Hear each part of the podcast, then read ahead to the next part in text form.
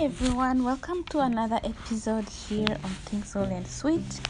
Today we are reading chapter 15 called Care in Handling Property. Education must be all round and uniform. Every mother needs to be diligent. She must allow nothing to divert her mind. She must not allow her children to follow their uneducated will in handling things in the home. They should be taught that they are not to keep the house in perpetual disorder by handling things in their own amusement. Mothers, teach your children from their earliest years that they are not to look upon everything in the home as playthings for them. By these little things, order is taught. No matter what fuss the children may take, let not the organ of destruction, which is large in babyhood and childhood, be strengthened and cultivated. Thou shalt, and thou shalt not, God says, without loss of temper, okay? Without loss of temper, be decidedly parents, but decidedly. Parents are to say to their children, No, and mean it. Yes, I hmm, I am at this. This is particularly the um, weakness or a habit that I struggle with with my toddler.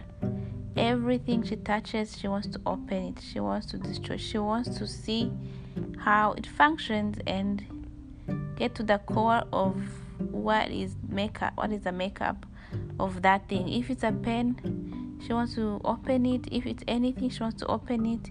And so i find myself um, in a dilemma because i'm like i see that she's exploring but she is also destroying.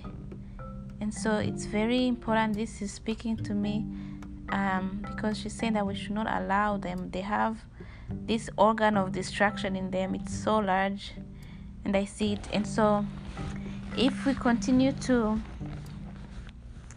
allow them, they will just continue to be that destructive and um, we will not have order. And so it's important to teach them that there, everything in the home is not to be played with. And that is definitely something that I am currently working on and praying about. That the Lord teach me not to lose my temper and to just say no without anger or any, any emotional involvement with it. Uh, with firmness, they are to refuse to allow everything in the home to be handled freely and thrown about on the floor or in the dirt. Those who allow a child to pursue such a course are doing him a great wrong. He may not be a bad child, but his education is making him very troublesome and destructive. So, yeah, this is encouraging me that I need to continue to dis- uh, discourage my toddler not to destroy or to see everything as playthings and not to throw things everywhere that she sees. So, I know it's uh, a lot of work, but there's an encouragement that as we work with God, we can do it, it can be done. Because what we do not want is to have children who grow into these um, careless, destructive individuals because they do exist. Some parents allow their children to be destructive, to use as playthings things which they have no right to touch. Children should be taught that they must not handle the property of other people. Um, that's another good one. My toddler, many times I find her when I have guests, she's so curious. She wants to see what's in the in the purses, so it is always a constant effort to continue to be observant. I guess she she starts as saying that every mother needs to be diligent we should not allow things, nothing to divert our mind. We have to always be watchful so that we are showing firmness and consistency as we continue to discourage a, a, particular habit or to remove or to correct a particular habit. We have to be firm because these kids are always watchful always watching. Any moment you zone out they go about their thing. And therefore may, that will make the process of educating them and molding them very difficult. So that's why in this age of a cell phone age of different things we ha- could have guests could have other things that occupy us. Chores at home there are endless work related things.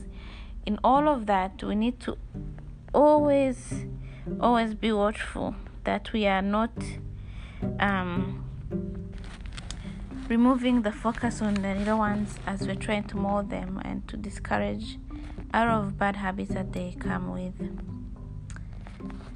And so here we are now saying that she's saying that we should not allow them to handle other people's properties. Um, for the comfort and happiness of the family, they must learn to observe the rules of propriety. This belongs to this, this doesn't belong to this, to you, you know, in that way, so that they there is more of a smooth and yeah, it will be good for guests to come and make sure that the things are not touched or destroyed. And she likes to continue to say that children are no happier when they are allowed to handle everything they see. You see? Just because we are giving them all this stuff, allowing them to destroy, we could repress them from doing that. And usually, I've seen that they'll go to the next thing, they'll go find a toy, they'll find something else. They don't dwell on their feelings like grown ups. So I understand when she says they are no happier if they're allowed to handle everything they see, they will also not be less happier. English. If you repress them, they will find something else to do. If they are not educated to be caretaking, they'll grow up with unlovely, destructive traits of character. We do not want that. Do not give the children playthings that are easily broken this is just like uh, some per side words of advice do not give the children playthings that are easily broken. To do this is to teach lesson in destructiveness. Let them have a few playthings and let them be strong and durable. Such suggestions small though they may seem mean much in education of the child. And this is where our short chapter ends today. Short but still important definitely speaks to me because i am currently trying to discourage this habit of distraction. And it's so easy to indulge it in the name of oh exploring oh but no we need to have a place for exploration and a place for other things. So everything in its own place is one of the things that I would say I got from this chapter. Thank you for listening, and I'll see you in the next episode.